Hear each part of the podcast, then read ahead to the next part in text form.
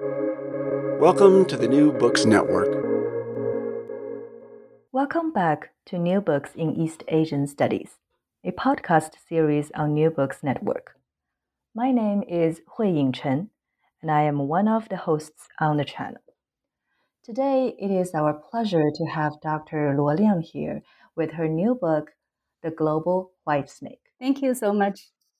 Uh, the Global White Snake examines the Chinese white snake legends and their extensive multi directional travels within Asia and across the globe. Such travels across linguistic and cultural boundaries have generated distinctive traditions as the white snake has been reinvented in the Chinese, Japanese, Korean, and English speaking worlds. The book, The Global White Snake, uncovers how the white snake legend often acts as an unsettling narrative of radical tolerance for hybrid sexualities, loving across traditional boundaries, subverting authority, and valuing the strange and the uncanny, which serves a timely mediation and reflection on our contemporary moment of continued struggle for minority rights and social justice. The global white snake revives the radical anti authoritarian spirit slithering under the tales of monsters and demons, love and lust, and reminds us of the power of the fantastic and the fabulous in inspiring and empowering personal and social transformations. Welcome, welcome again, Dr. Luo Liang. Thank you so much for taking the time to read and having me on. Of course, yes. So, um, as you are first to greet our audience, would you like to say a little bit more about um, your own beginnings? Books really reflect our personal and scholarly journeys and our personal and scholarly growth. So, um, my personal, um, I came from Sichuan, like the Emei Mountain, where White Snake is supposedly from. And um, went to Beijing for college, for undergrad um, in the Chinese department. Took my MA in comparative literature and world literature. That's how it was called at the time, the major, um, in the same Chinese department at Beijing Normal University. And then went on to um, um come to this country in the last century, in 1999, to do my PhD. Oh, I just told everyone how old I am. Um, anyway, um, so basically, um, personal travels are also very important, I think, to, to reflect upon um, the travel of texts and tales and cultures. So I think that's actually a very important question to reflect on um, the genesis of books. This is, um, in particular, for a second book, has much longer trajectories, you know, to maybe the compared to the first book. So I have also a story to tell about how did I come to write this book. But um, yeah, I graduated um, 2006. That's another betrayal in terms of age.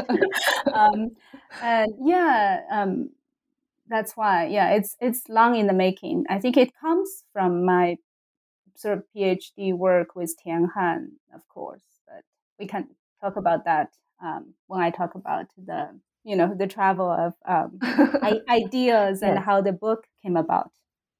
Yes, yes. Thank you for sharing with the audience a little bit of your personal travels, and then maybe you could reveal uh, reveal to us a little bit more how your personal journeys take you to this particular book the second book. Mm-hmm. Congratulations, mm-hmm. by the way. Thank you. Thank yes. you. Um, so, as the second book, the Global White Snake takes an even longer route to get to. but along the way, I have also changed as a person and as a scholar. So, the short version of the story is that it came about because of Tian Han. When I was researching uh, for my first book, The Avant Garde and the Popular in Modern China, published um, in 2014, long time ago, actually, by the same press, by University of Michigan Press in uh, 2014. So I was quite taken when I was researching um, Tian Han and his Beijing opera version of the White Snake. uh, which was written actually in the early 1950s and widely performed uh, by different, even local opera groups, as well as Beijing opera groups and other um, sort of genre, uh, performance genre, uh, in the 1950s and onward. So, because I had to end the 2014 book around the late 1950s, I kind of ran out of steam. Um, so I, am determined to sort of pick up that in um, the second book and really um, hoping to continue tracing the transformation and transformative power of the White Snake legend from the 1950s onward to the contemporary times. I did put in an epilogue of the 2014 book, sort of gesturing towards contemporary developments, like with two, three pages, but that's really not satisfactory to my own sort of aspiration of always thinking about the contemporary while doing our historical and um, cultural research. So I'm really grateful for this opportunity in the second book to continue that trajectory. Yeah. So you are not uh, just so so in this book, uh, the new the new book, the Global mm-hmm. White Snake. You are not just uh, uh tracing it forward.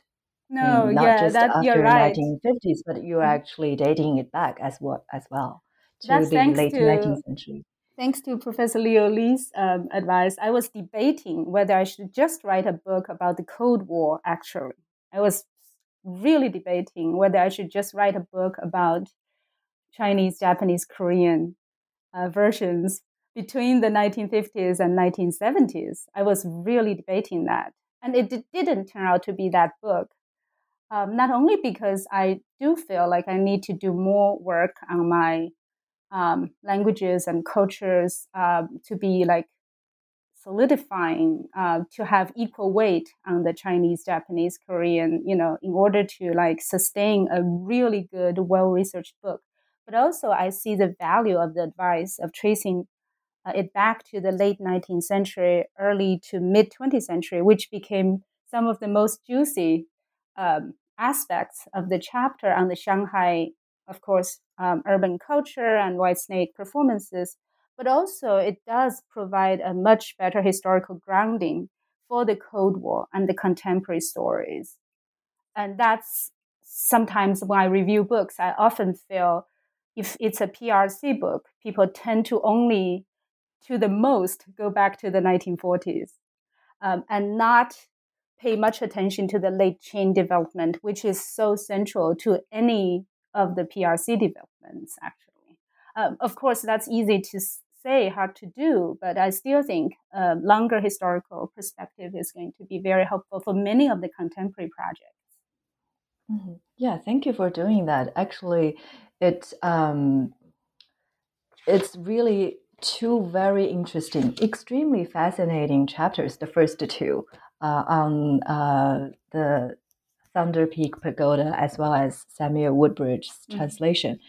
But before we go to the juicy details, uh, would you mind? I know it's probably not the favorite thing you like to do, but would you mind uh, introducing the story, the basic line, basic storyline of the White Snake to us? So, what is, who is White Snake, and what is the story about?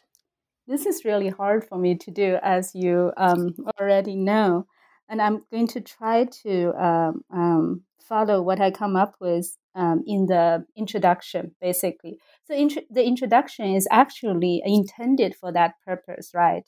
So it's called Introduction to the White Snake Legends. Basically, it's chapter one, introductory chapter.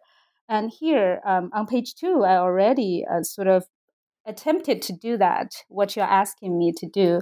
So basically, I tried very hard to combine many different versions, and here is what I come up with. Um, it recounts how a white snake spirit transforms itself into a beautiful woman and goes to West Lake in Hangzhou, either to fulfill her predestined role on Earth or to experience the beauty of the human world. You see, I already give two interpretations, she meets a handsome young man named Xu Xian or Xu Xuan at the famous Broken Bridge and quickly begins a sexual relationship with him.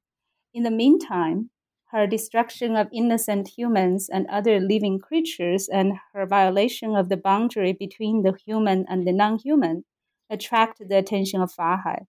So there are two kinds of reasons Fa Hai was um, attracted. One is really she's evil, she distracts innocent humans. But the other is the more widely understood version of violating the boundary between the human and the non human. So Fahai is a Buddhist um, abbot uh, with the power of recognizing and exorcising demons and spirits. Whitesnake is forced to drink um, um, a kind of medicine-scented wine during the Dragon Boat Festival, which leads her to show her serpentine form to Xu Xian, scaring him to death. She risks her life and accompanying um, to steal a magic herb um, to revive Xu, but Fa Hai tricks Xu Xian into leaving his wife and accompanying him to the Golden Mountain Monastery. Here, Fa Hai tricks him or uh, whatever means um, that he led Xu Xian to the mountain is also open to discussion. White Snake and her companion Green Snake, in an attempt to reclaim Xu Xian, mobilizes water spirits under their command and fight Fa Hai's heavenly soldiers. However, she is defeated partly because of her pregnant body. Whether she has a pregnant body is also open to different versions. Um, in the version where she's pregnant, she barely escapes, escapes to the broken bridge, where she reconciles with a repentant Xu. After giving birth to a boy, she is imprisoned by Fa Hai under the Thunder Peak Pagoda and is released decades after in, uh, by what means she's released is also open to multiple different versions. My God, I feel like I'm a failure of telling a coherent story. no, I think um, uh, I, I, shall apologize to our audience as well because I am well very familiar with the story. But as you were talking, uh, recapping, and also as I was reading the introduction, I think um, Liang, you did a wonderful job of um, providing a as brief but also as comprehensive as possible the literary lineage of the story um, before uh, before the 19th century, before Samuel Woodbridge came along and did a bold translation of it. So, um, as our readers, you will find out from the book or from any online platform, the white snake uh, is a very popular folklore or legend or myth um, that um, has been in China or has been in active in East Asian traditions for a long time, as um, early as the 11th century or even early, I mean, appearing in text format. And uh, now we have the storyline in our mind. the two snakes, the white snake, the green snake, the uh, the husband, and also the abbot, righteous or uh, nosy. Um, we have these four figures, and now we came to um, the late 19th century, and this um, American missionary, Samuel Woodbridge, based in Shanghai and attempting or achieving this English translation as Liang was starting her book in chapter two. Would you like to tell a little bit more about um, either Samuel Woodbridge's translation or the other Cloud's translation, or or how why you would like to start, why you want to start, uh, not one, why you have chosen to start your book with these two translations. Hmm. Yeah, I think it's um, really also a surprise to myself. Uh, I think the the sources, the materials, uh, really led me to a kind of um, drama or conflict, a setup between the anglophone uh, source materials and the sinophone um, sources uh, in the in this chapter, chapter two, which is actually the first chapter after the introductory chapter and the first chapter of part one. Uh, this chapter is titled the, the, the White Snake Problem versus the White Snake Industry, right? So the White Snake Problem is from the missionary um, mainly uh, Woodbridge's point of view about how um, this sort of uh, um, this belief in legend and, and this sort of uh, worshipping of semi gods and um, goblins, fairies, and dragons um, is um, sort of a, a feverish mind of the Chinese people that should be cured by maybe the gospel of the um, Jesus Christ. So this sort of anti-Buddhist um, um, um, sort of position and gesture is very much in agreement with his, his missionary um, objectives and purposes uh, at the time, for sure.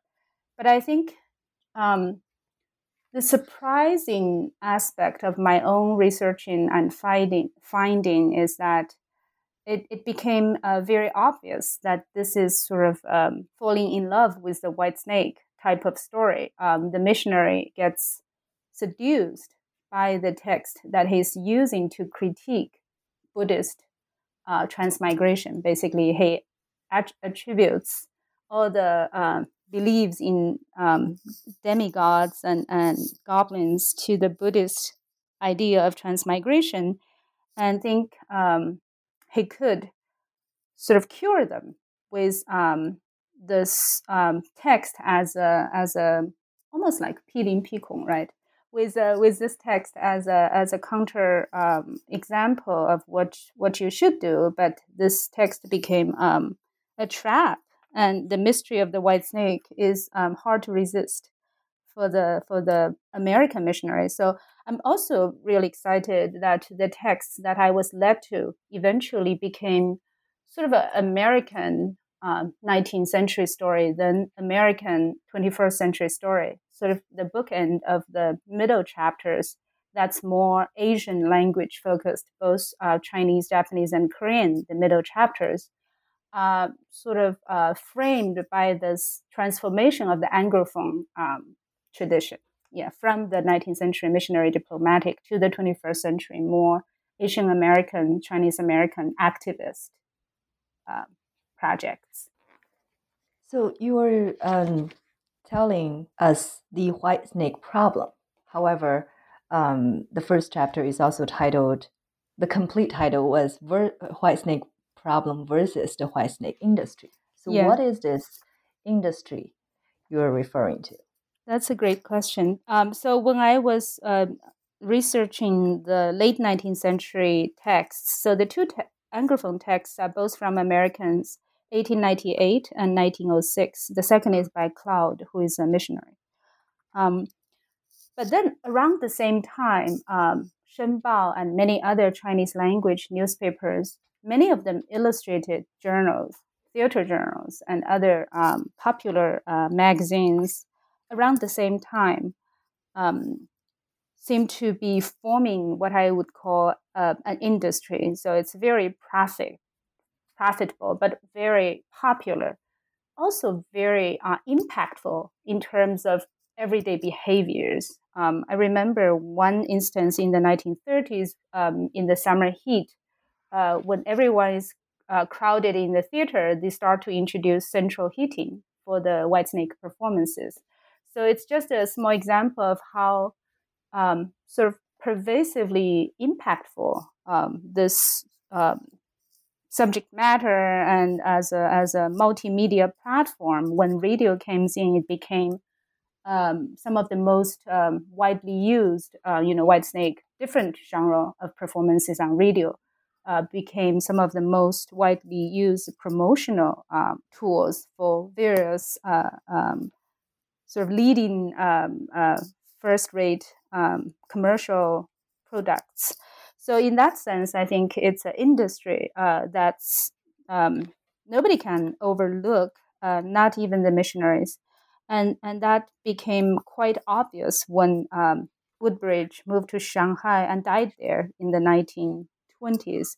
So the reason I want to sort of put them together is um, um, sort of a drama between these two views and how Whitesnake legends became sort of consuming um, to the missionaries as well as the Chinese um, participants in this popular cultural industry in the uh, early to mid 20th century.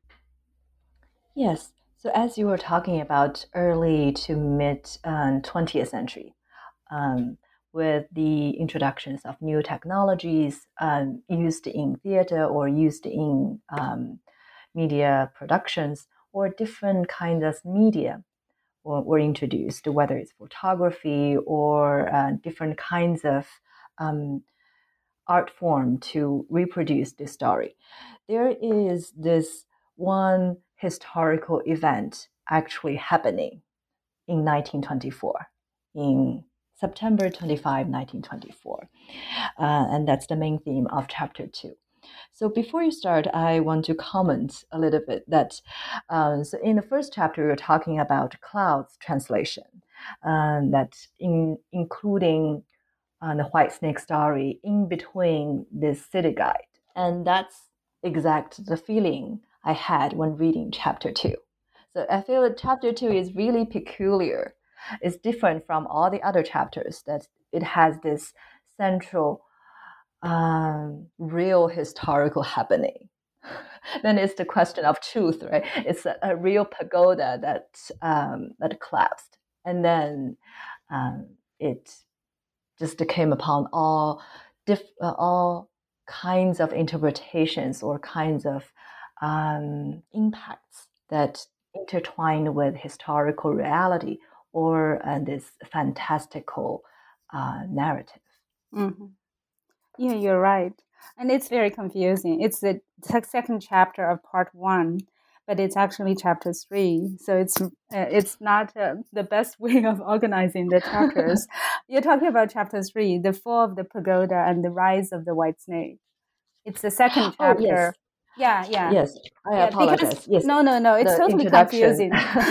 introduction yes. is called chapter one, so it's totally confusing. Yes. But you're talking about the second chapter in part one, uh, which is um, really interesting. What you're saying about the historical, sort of physical ruins as a testimony to how real this event is, and then the rise of the white snake, the second part it's similarly uh, set up as a drama, you know, just like the sinophone and the anglophone is more of a sort of a dynamic contradiction, but also conversion in the first chapter of part one, which is chapter two.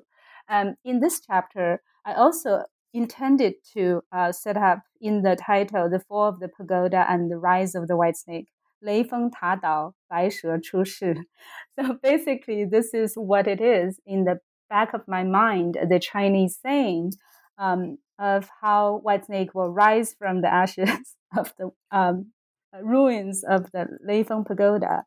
Um, in reality, in reality, um, it did um, have um, a huge sort of uh, psychological impact. I, I think I mentioned something like it's an intellectual earthquake more so than the sort of uh, the physical uh, collapsing and ruin in front of the eyes of uh, people like Yu Pingbo.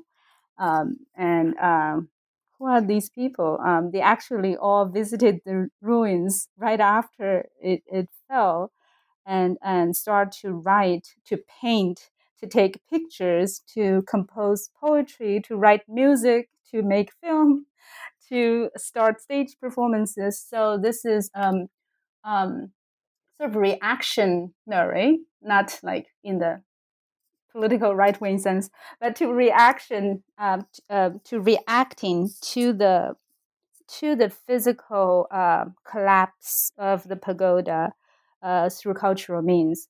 So the, the, rise of the white snake is really um, partly because of uh, that historical reality. The, the more interesting historical coincidence or um, reality is the ent- entering of Sun Chuanfang's army into Hangzhou, I think, and was reported as um, the Thunder Peak Pagoda. Who stole whose thunder? I forgot. But there's this very funny uh, um, sort of uh, um, current affair style uh, photojournal list report on, you know, the um, the warlords fighting while the pagoda uh, was collapsing seemed to be some sort of echoing in terms of uh, the reality world and the fantasy world. So there's a lot of deliberate, actually, um, um, sort of coming together in on the part of the intellectuals or um, contemporaries, um, including Lu Xun and many others. He's just one of the most well known. But there's female writers that I really think should should be better known, and there are uh, many uh, traditional Chinese style painters and West uh, trained Western style painters and other um, mm, for-profit, non-profit, all kinds of uh, companies and agencies that's participating in this chorus or this this uh, assemblage of um, visual, um, uh, musical, and um, textual uh, representations. Yes, I think um, while Lu Xun's short essay is probably most well known, but I would urge our readers to read this um, two page summary or kind of translation of uh, the White Snake Modern, this impersoned um, White Snake's arguments of how uh, or why we should never rebuild uh, the Thunder Peak Pagoda from page 92 to 93. It's, it's excellent. That's supposedly picked up by um, someone by the side of the West Lake. So you have all these, just like Edgar Allan Poe would say, you know, I picked up this mm-hmm. manuscript, um, and and there's this historical sort of historical manuscript in its material form that exists before I sort of made it up, and everyone know he made it up but this sort of lend its uh, truth value is is quite mm-hmm. fascinating. Yeah. Yes. So we are uh, moving on from early 19th century, uh, I mean late 19th century, early 20th century, and then to this um, post-war that you were saying you in initially intend to start, if I get you right. Yes.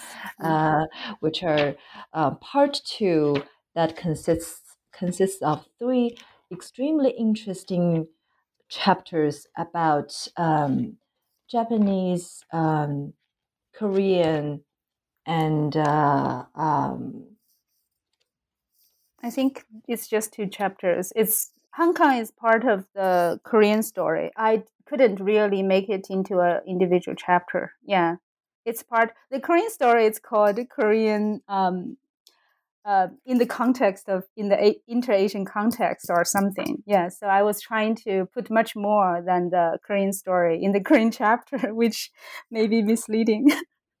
yes, chapter two, two, part two, three, two chapters, chapter four and chapter five about a Japanese Japanese story uh, and a Korean story. Yes. So, what is um, one thing you would like our reader to remember about uh, Japanese versions? Uh, I think it all, for me, um, came about because of Miyazaki Hayao, the animate the animator, and I read his biography and autobiography. Biography. I was very fascinated by his encounter with the uh, 1958 Japanese animation, uh, anime version of the White Snake. That's um, really uh, maybe also the most well known. Um, it was um, dubbed and imported into the U.S. as Panda and the Magic Serpent. Um, and many of the uh, people growing up in the 1960s, it was um, imported in 1961, three years after it was made in Japan. And um, if you read the, the Amazon reviews by the Americans growing up in the 1960s, um, they got very confused about whether it's a Chinese film or a Japanese film to start with because of the so-called Chinese elements that's so prominent in this Japanese anime, right? Even the title has panda. But also, if you look at the color film, all the interior designs has, has red wooden furnitures and wooden frames, pen, uh, dragons and pandas, and all, all those Chinese elements. So I was very fascinated uh, because I'm, I'm, of, I'm interested in um, the reason um, Miyazaki is involved. So I was tracing backwards. Um, not to mention, um, I've long been fascinated by Tian Han's um, encounter with the White Snake film called Hakujaden, or The Last of the Serpent by uh, Tanizaki Junichiro, um, made around 1920s. Uh, one of the first so-called pure cinema movement films um, in the early um, in the Taisho period. So it was um, very interesting for me to start every chapter with Tian Han almost. Um, this is also another kind of um, the travel of ideas and the genesis of my second book type of story, right? I would uh, really go in the chapter with Tian Han as my guide and his encounter with other Japanese how they treat stories, just like any Chinese and Japanese scholars do at the time. They basically talk about Chinese folklore when they meet. and so, in a way, it's very fascinating. All the self acclaimed, um, self claimed modernists, they were really talking about folk tales. And the avant gardists, they are really very interested in sort of traditional themes and just uh, how they are going to make it their own and make it part of their avant-gardist project or popular for-profit project is very fascinating to me. So that that is the basically the entry point. But but I think um, you know your sources always surprise you sometimes. By the end, I think I came um, up uh, after combing through these three films, which was um, the first one is an unconventional choice, uh, the Ugetsu film uh, by Gen uh, Mizoguchi Kenji is a is a um, unconventional choice because most people think that's a that's a film about female ghost. And although the core of the film is based on uh, Ugetsu Monogatari, the 18th century Japanese tale co- collection um, and the core of it uh, are two short stories from that collection. One is precisely Hakujaden, uh, um, the the last of the serpent, uh, but uh, which the 1920s uh, black and white um, Tanizaki film is based upon also. Um, but because of the sort of um, reinvention um, of the white snake into a female ghost, a lot of people have not looked at it in the trajectory of the white snake story. So that's for me, it's super interesting. I really want to insist on looking at it in the trajectory.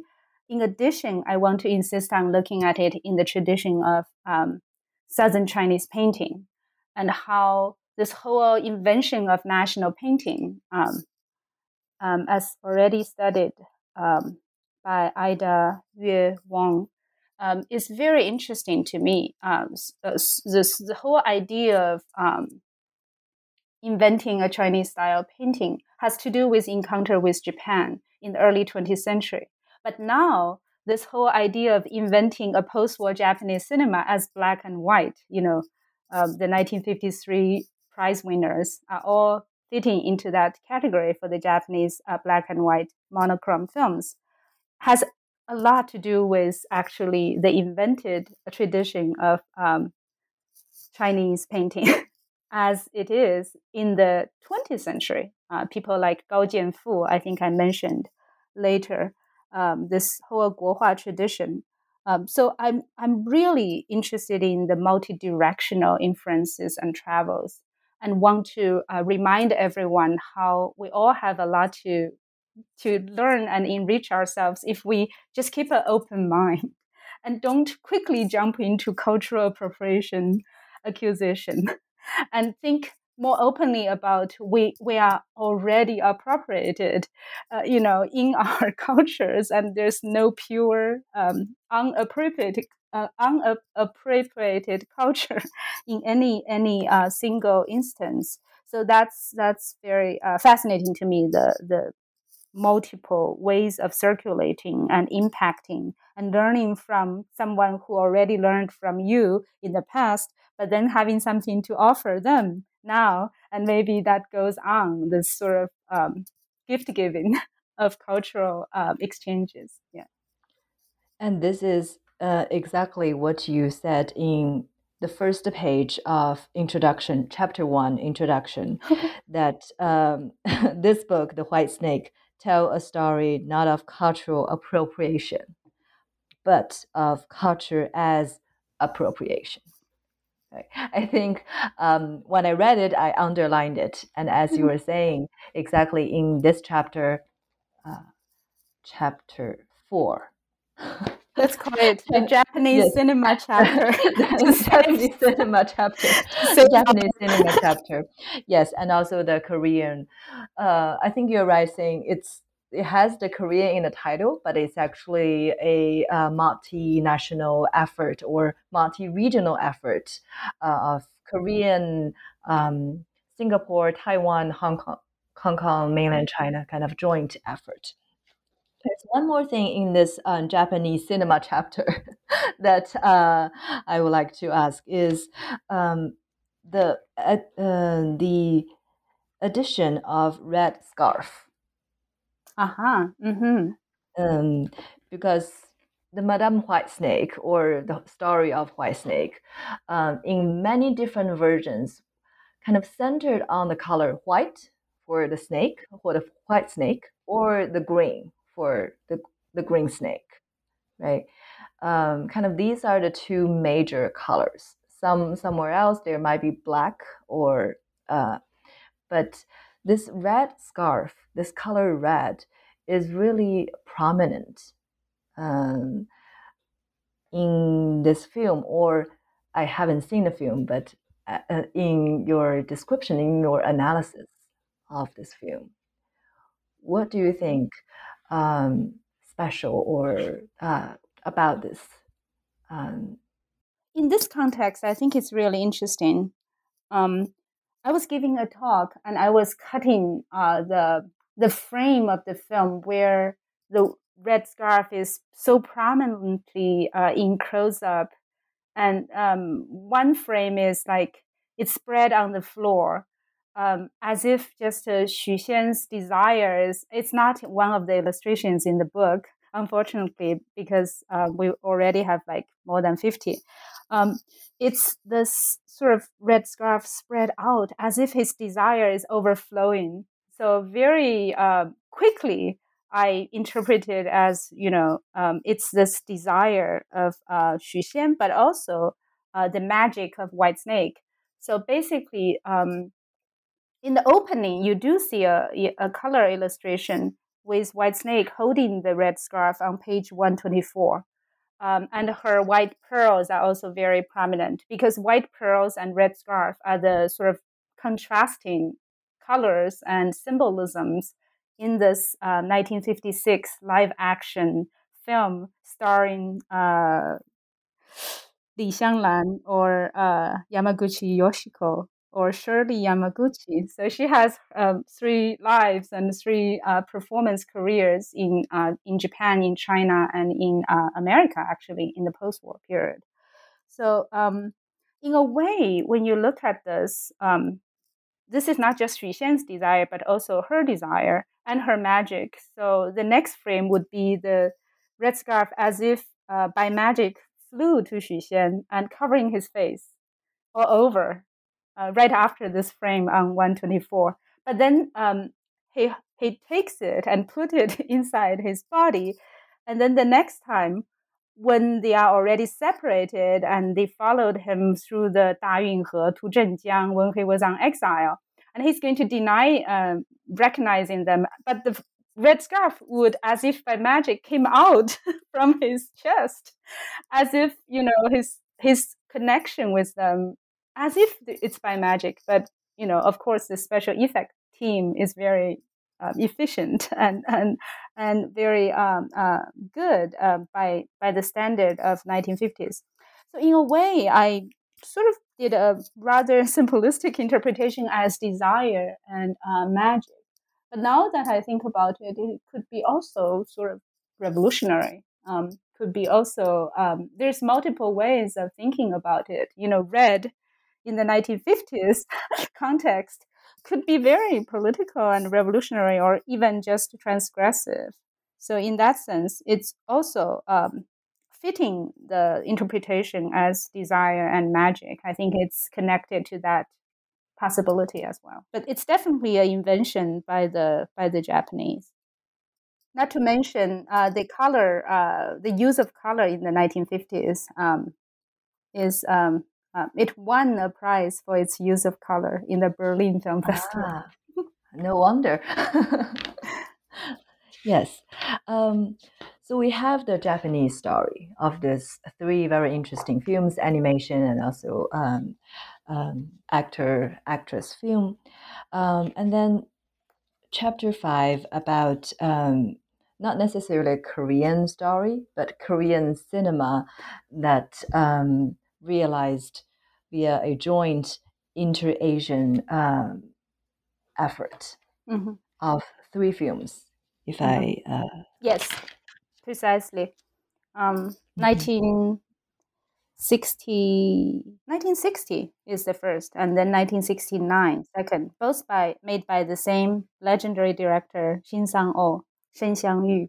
And then the third one is really ambiguous, 1978, starring Lin Qingxia or Bridget Lin. Yeah. What's one thing that you um, want our readers, uh, listeners, mm-hmm. to remember to take home from this chapter?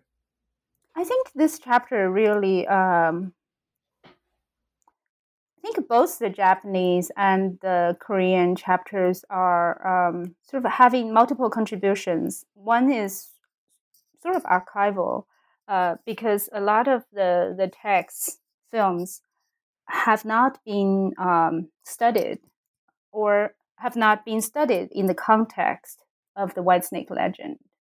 So, in that sense, I think it's uh, excavating some of the text, in particular the second Korean film, uh, has been long forgotten um, and mis um, cataloged in the Korean film archive as dead woman for a long time until recently, um, I informed them and through a graduate student in Korea, and they changed it to uh, Snake Woman simply because Sanyo has to uh, has multiple Chinese character possibilities, and one is a snake, uh, but the other is uh, another possibility is dead. So um, because of that misclassification, uh, I think many many uh, people didn't recognize this um, as um, in fact a white snake film made by the same director who made um, uh, Puyin, which is uh, Madam White Snake in 1960.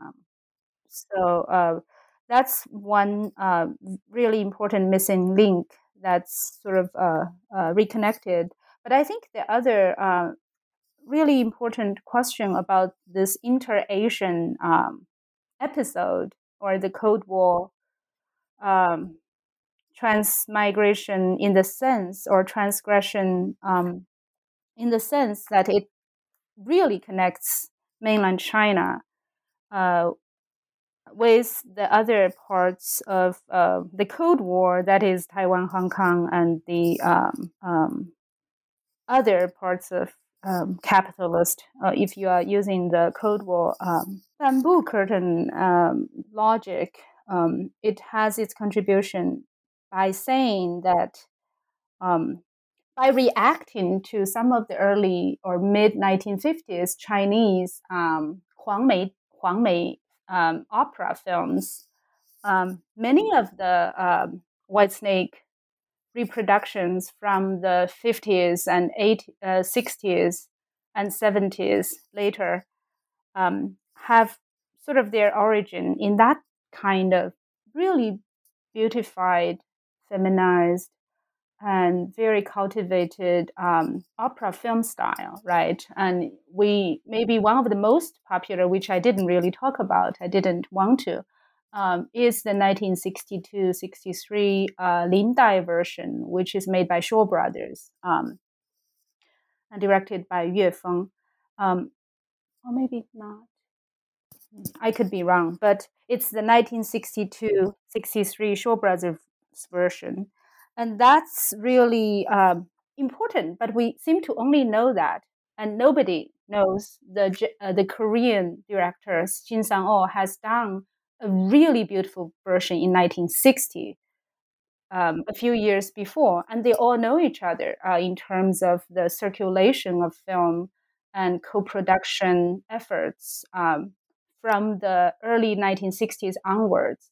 So when Shin Sang-ok made his second Whitesnake film in 1969, he soon went to Hong Kong to start making like ghost films. You know, that's why female ghosts and white snakes are very, very intricately connected.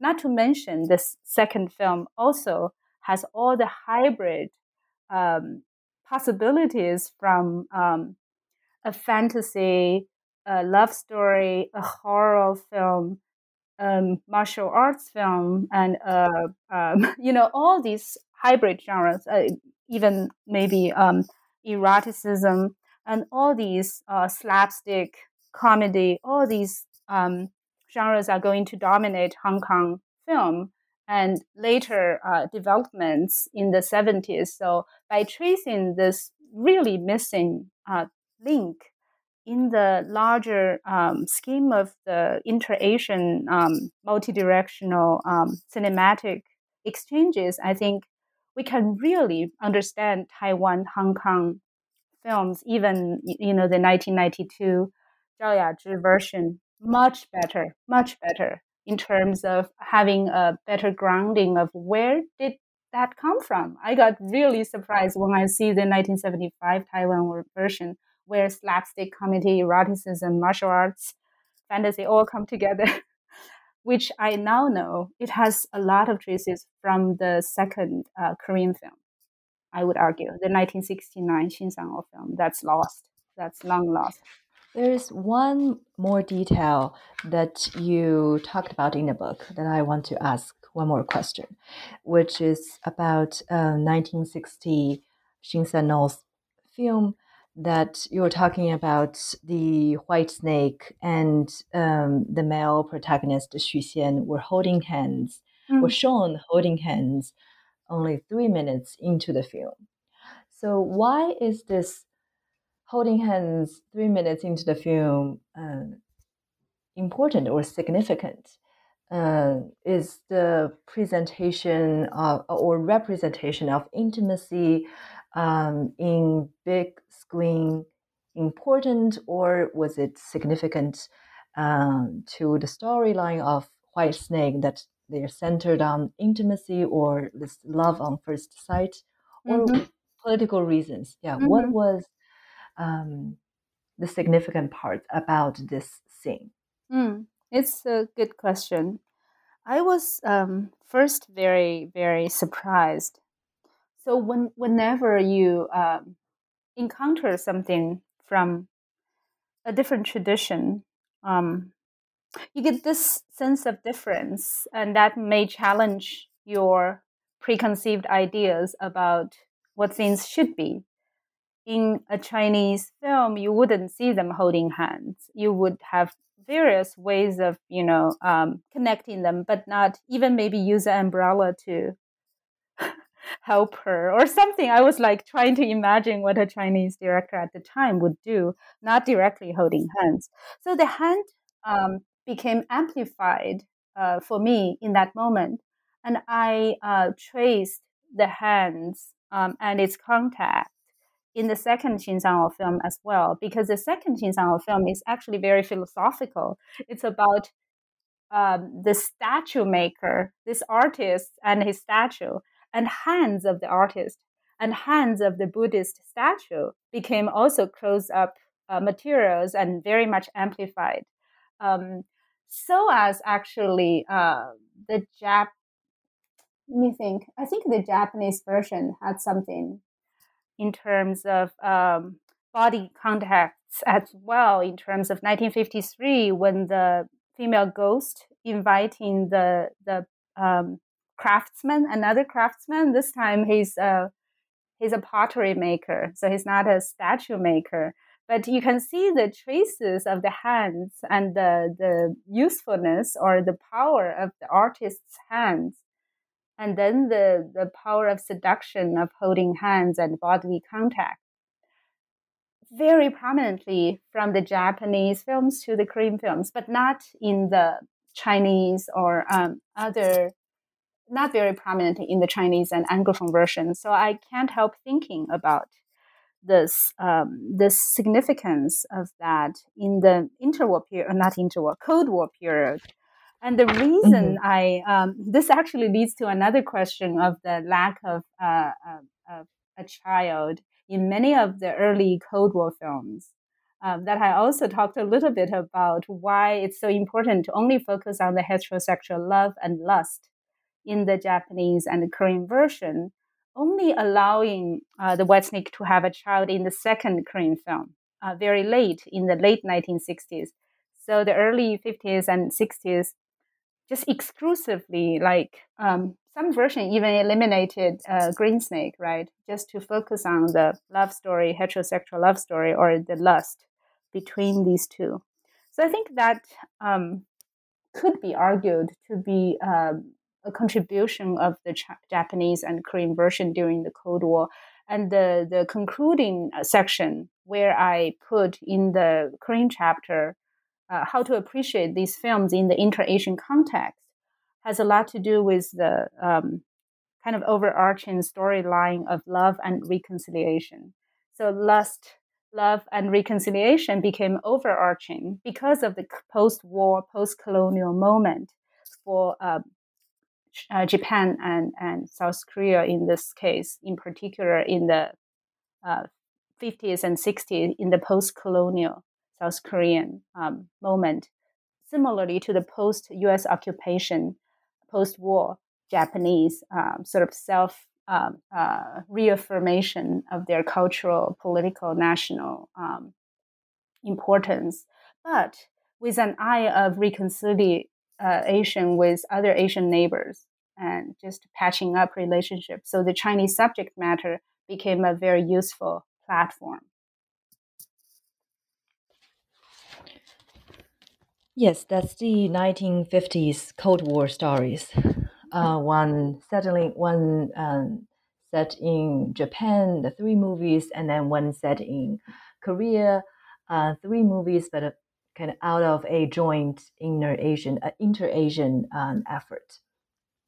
Moving forward to um, the third part, um, I think we are entering a very different part or different age, different stage. Um, we have three chapters. I need to count my numbers this time. Yes, uh, three chapters, and um, each um, presents a very different take uh, of how the white snake is evolving or is um, being revived in different kind of mediums, different languages, different formats, different kind of purposes. So, um, chapter six, um, kind of moving on from 1950s to 1980s, 1990s, right? Talk about um, mainly two novels uh, about um, a new take on um, the White Snake story. I will leave it to you uh, to say more, but it's very different um, from what we have read um, in the previous preceding chapters. Yes, yes, this is uh, more of a close reading of a sort of a textual um, analysis. Um, however, I do feel like this fits quite well with the um, sort of multi media and multi-platform setup we already um, have. That is, um, this is more of a dialogue between um, texts and bodies, or or dancing and writing. So in in this setup, I think both um, Yan Geling's um, novella White Snake Bai She from the late 90s um, and um, Li Bihua's uh, Green Snake, 青蛇, uh, which is a novel from the late 80s and early 90s. She revised it um, over a few years. Um, is another kind of dance or dialogue or drama or conflict that I intend to set up, just like the previous chapters, always has some sort of drama going on. These two, I think, um, it's very much about uh, the dance between writing and dancing, text and the body, but also about um, sort of meta narrative about the mainland and a meta narrative about Hong Kong, but also with mainland. So each of them sort of with each other as a, as a mirror. So when you think about even just the characters of the white snake and green snake, they are also serving as each other's mirrors and um, very much about both about hy- hybridity, hybrid bodies, but also um, iconoclasm, um, like how they are very much about transgressive um, sort of fighters. Um, I think what's most interesting, actually, for me, is this idea of the writing woman. So Green Snake in the Green Snake story is um, the autobiographical narrator, right? In Li Bihua's story, she is writing under the, the broken bridge. And in the time zone of roughly the 80s, because you see the markers of Tony, uh, Andy Lau, Tony Leung, and all these 1980s Cantopop stars popping up in the, in the Li Bihua story.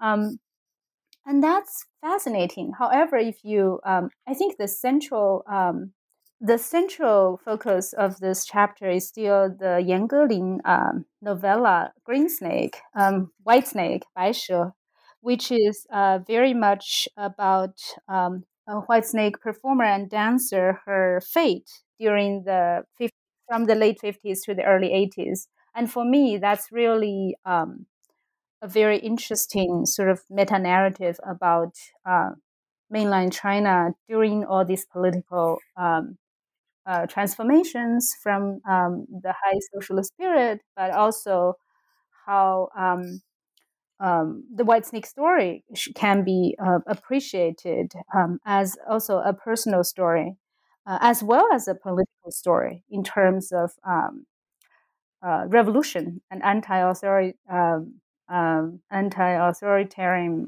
spirits in sync with the mainstream um, you know, um, anti uh, bureaucracy and, and this sort of grassroots revolutionary spirit, but also sort of um, being um, criticized because it's sexual deviation. And, and so I see this very interesting tension between um, sexual transgression and political transgression. And at, at the end of the chapter, I was trying to sort of uh, uh, bring them together and uh, sort of build up for actually later chapters in terms of contemporary activism. And I talk about how sexual um, um, um dissidents and political dissidents um, may be different, um, uh, but they may also share a lot of attributes. Definitely. I think it's um, a very giant leap from what we see in previous chapters or the immediate preceding chapter on the the Korean uh, cinema. Like you were talking about the um, had kind of emphasizing on the heterosexual relations, even excluding the role of Green Snake. While here, um, in both of these two novels uh, or two texts, um, they were kind of emphasizing on the homosexual uh, relationship or feelings between the green snake and the white snake, and also uh, using uh, the green snake, not to mention using green snake as the uh, main na- narrator, right? But the white snake as well as the um, the fangirl kind of mm, not impersonating, but impersonating or fulfilling the role both as the Xu or sometimes as uh, the green snake, or sometimes as the abbot, as the liberator. Mm. That's why I felt it's really mm, kind of set apart from what we have seen previously, but not um, invented out of nowhere. But as, as you were saying, it's just a um, picked up original or existing, picked up existing points with certain new twists of who tell the story uh, or what kind of story the person is telling. Yeah, I, I really appreciate Yan Geling's multi-level storytelling, and I think that is very important to be included here. And um, the multimedia aspect of the text and body dancing and writing, I think, also works very well. Uh, even when the chapter itself is more about close reading of a text.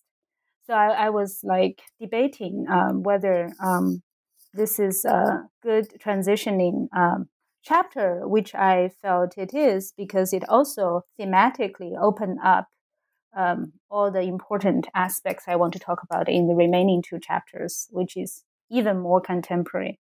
And many of the things, um, you know, um, just was opened up uh, by the two films that I haven't even seen and just came out after my manuscript was sent into printer, uh, which just came out in the past few months in mainland China, right? The the, the sequel to um, the White Snake animation, the Green Snake uh, animation, 青蛇劫起, which opened in July this year. Oh, okay. I, yeah, I don't. yeah, yeah. I don't know that. And which is very much about transgender and um, yeah, and uh, of course homosexuality, but also um, transmigration, uh, reincarnation, and it's mm-hmm. it's fascinating from what I've read.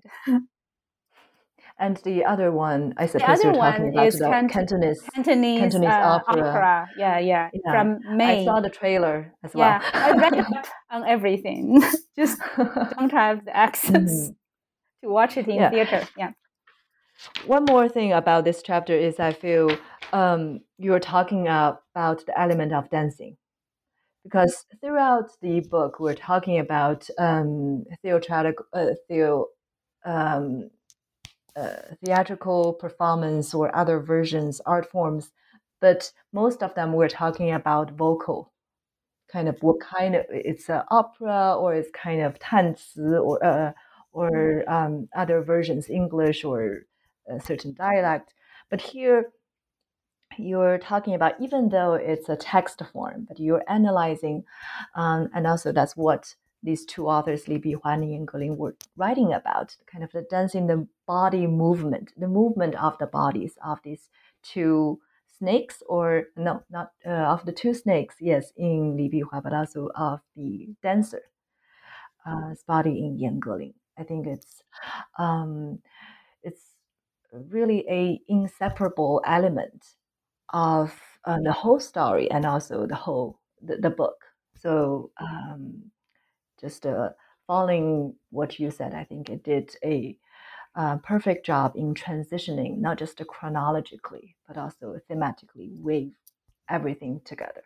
I really want to echo that very briefly. Um, one, if you only want to watch two minutes of the 1960 Shin Sang-ok version, the black and white watch the two minute where um, I think the subtitle is Dance to Seduce. I think I have a section on that film about how the choreography of the body of the dancer, um, you know, uh, Choi Eun-hee, uh, Shin Sang-ok's wife, who plays White Snake, is so powerful. The seduction is so powerful, even when it's black and white. And her costume design is superb too, combine just a really um, sort of present her body uh, shape really well, but also the choreography and the fan. There is a fluffy feather fan that's accentuating her her power of seduction is very important. So there is indeed, as you suggest, a, a thread of the body, um, you know,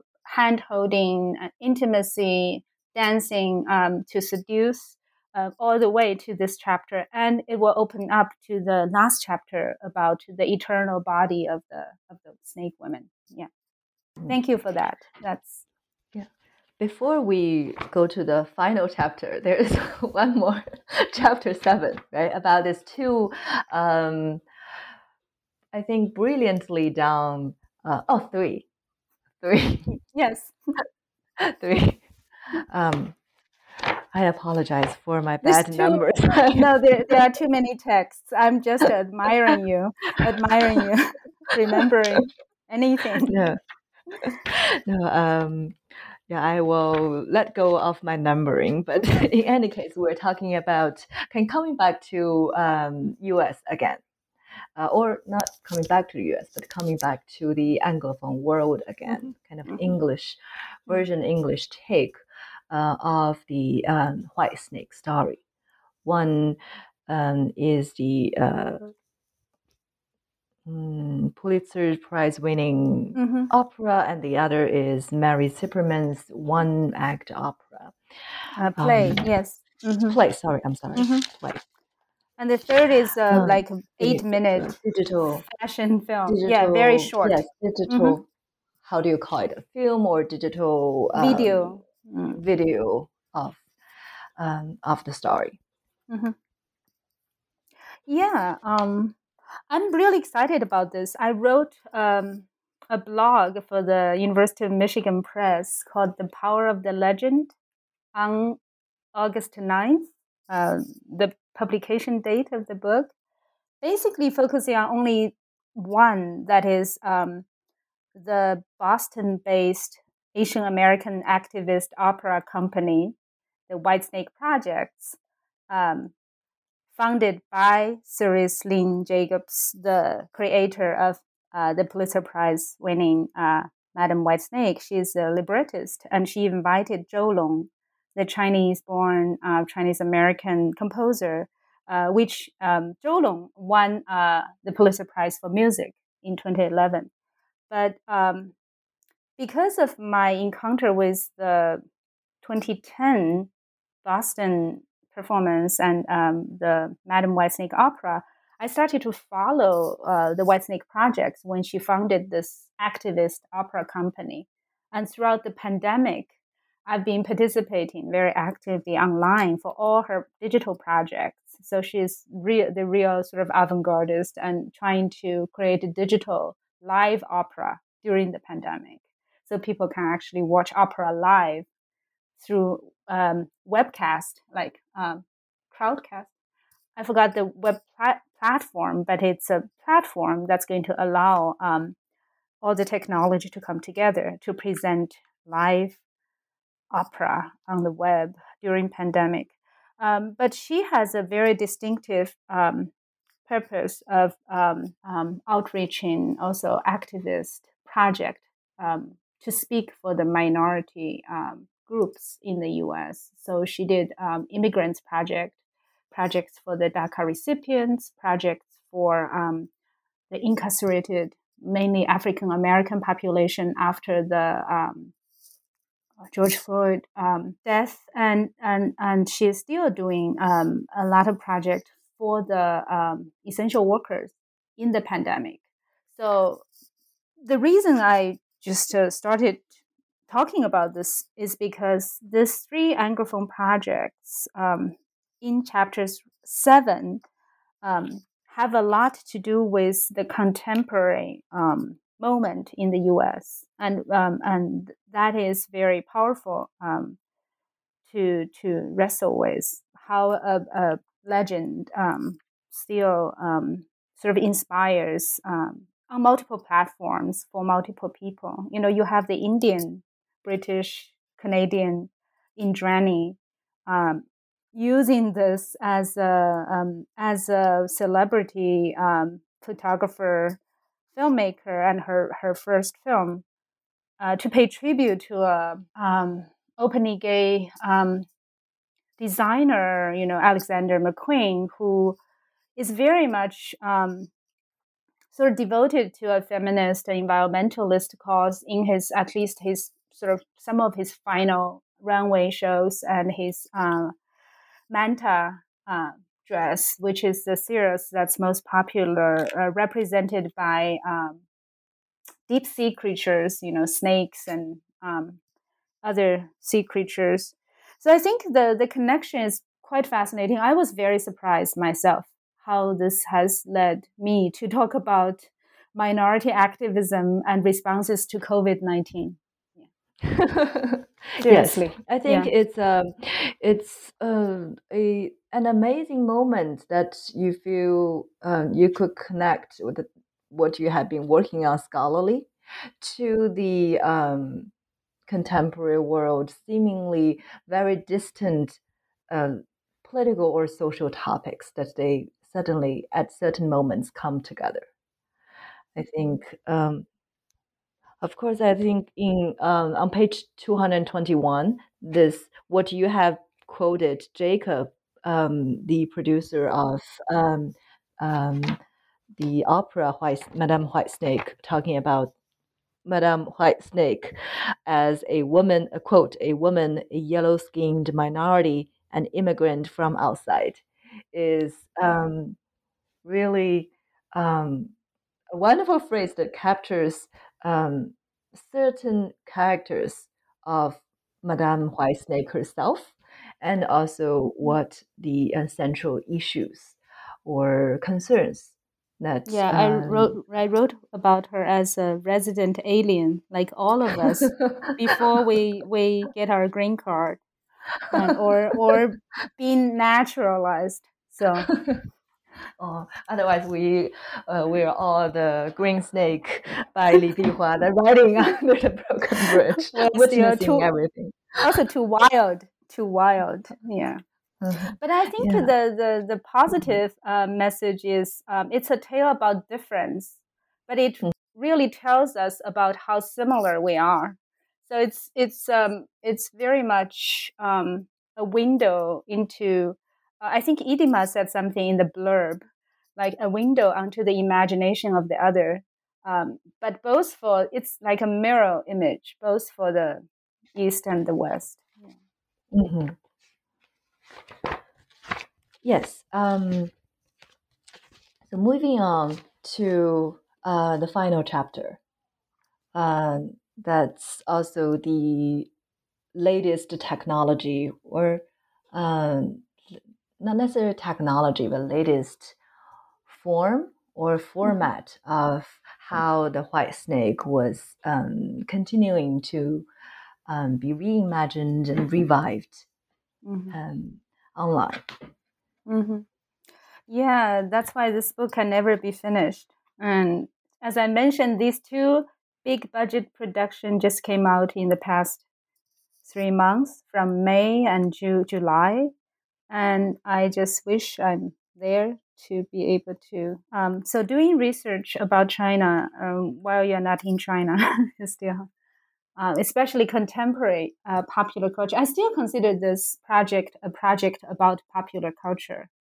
Um, it is a popular cultural project, although it has a very strong emphasis on folk traditions and the power of the avant-gardist and radical projects. But it's very much about popular culture and how we um, cannot really separate. You know, my first book is called The Avant Garde and the Popular, and just tries to connect how all these experimental and radical projects uh, leading the way to the future have deep traditional or folk roots, but also have um, um, it's viable for popular consumption precisely because it's radicalism and it's sort of avant-gardist experimentation. So these two doesn't um, contradict each other, which uh, brings us to maybe the webtoons and the the other more, uh, as you say, um, high tech, no, low tech, but online. And the the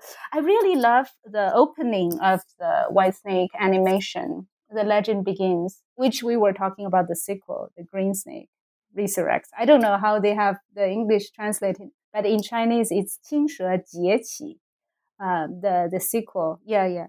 Um, so the Baishe Yuanqi from 2019 by the Light Chaser animation.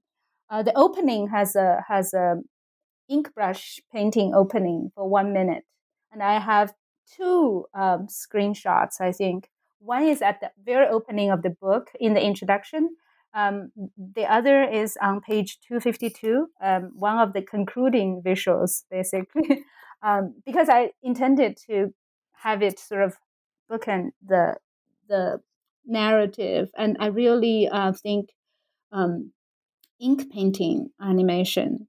Um, you can go back to um, Daisy uh, Du's book and how it was basically a product of socialist China uh, from you know 50s, 60s, 70s, but also um, it very much um, sort of creates this tension um, and had um, it's also a very interesting sort of avant-gardist revolutionary political project but it has its sort of it echoes what i just mentioned. It has its sort of deep roots and has its uh, commercial viability as well.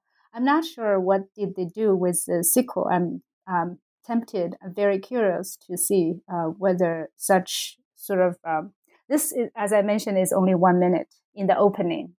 So I wonder what kind of ink brush um, animation will appear in the sequel, whether it's completely out.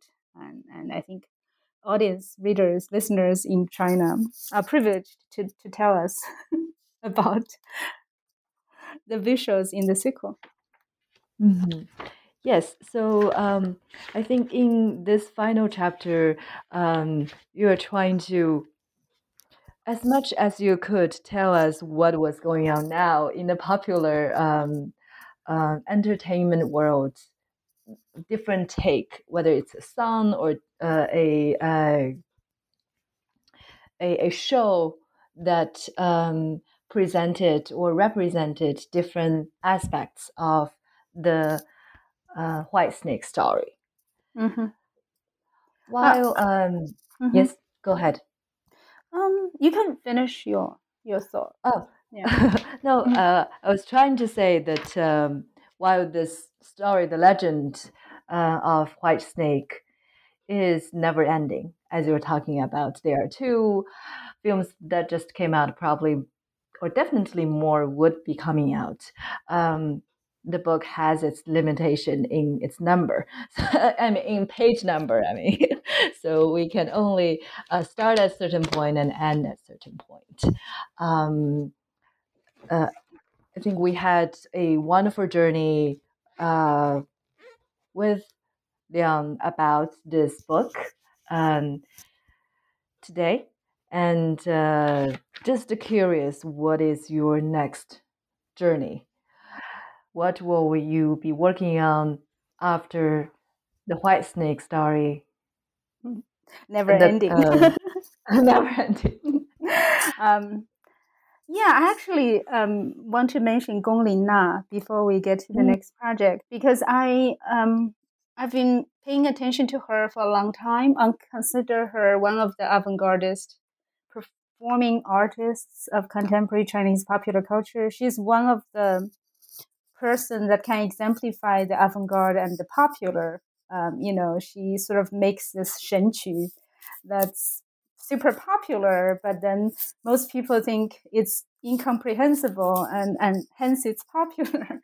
so, but this incomprehensibility speaks to a lot of her sort of experimental avant-gardist take on, uh, and her collaboration with her husband now, uh, who is trained in like um, good Gu or um, like different kinds of traditional. Um, um in his case, Germanic, and then um, Gong Linna herself is also trained in um, opera and other local traditions. So I'm just uh, really curious about this couple, and and was uh, making some good use of uh, her song "法海你不懂爱," right?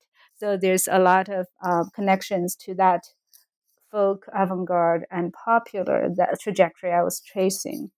Um, and maybe one more um, thing about the White Snake project that I didn't get to talk about um, is um, I'm really interested in the the title that the publisher gave to the book, the global white snake, and I was like debating how global it is if it's only about East Asia and um, Anglophone word, you know.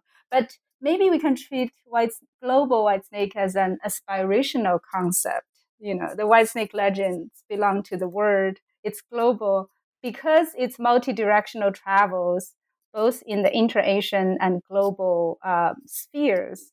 You know, we, um, you know, I I don't have the capacity to talk about many other languages, but the first translation to a Western language is in French. And there's many other, uh, uh, you know, um, traditions that we could talk about. Uh, but because of my own limitations, I want to focus on East Asian, uh, Chinese, Japanese, Korean, and the Anglophone word, in particular using the American um, sort of um, framework as a way to um, to connect the, the middle part of the East Asian uh, trajectories. But I do want to say it's very much about continuities. I want to talk about how historical continuities, as you opened late Qing to contemporary, um, with the Cold War, uh, um, as not an oddity, a disruption, but as a continuation of many of the trends, but also geopolitical convergences. So it operates on both, you know, synchronic and diachronic. Um, so both historical and um, and um, geopolitical. So I really want to talk about that as a, as a ending. Of course, um, if you are interested, you can read uh, my blog. It says everything about what I want to say about the contemporary activist um, message. I think that's very central.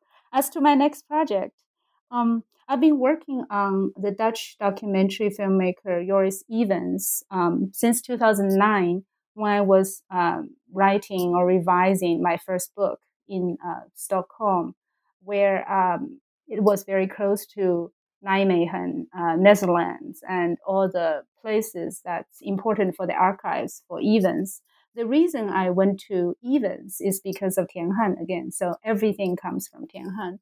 And in the in the tracing of the making of the national anthem of the PRC, um, I discovered how Joris Ivens um, and the African American artist Paul Robeson, people um, born in 1898 and this whole generation were very important to our understanding of not just contemporary China, but also uh, the interwar international avant-garde. I call this generation, um, born in 1898, uh, grew up in 1918, the interwar international avant-garde, includes Tian Han, Ivens, and Robeson and uh, Brecht, Eisenstein, and all the um, Germanic um, tradition, as well as uh, Soviet um, Russian avant-garde and other um, participants. So I'm very excited to to um, finally have time during my sabbatical.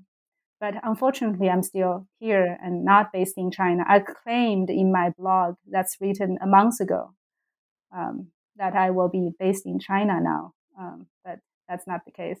So hopefully I'll be based in China in the near future and uh, in uh, Leiden, where I will be a visiting scholar um, at Leiden University for the spring, and then um, get the Ivens project and the Robeson project, uh, yeah, started finally. But thank you so much for for this um, quite extensive conversation, and thank you for all your work, um, reading and just um, coming up with um, very interesting, detailed questions.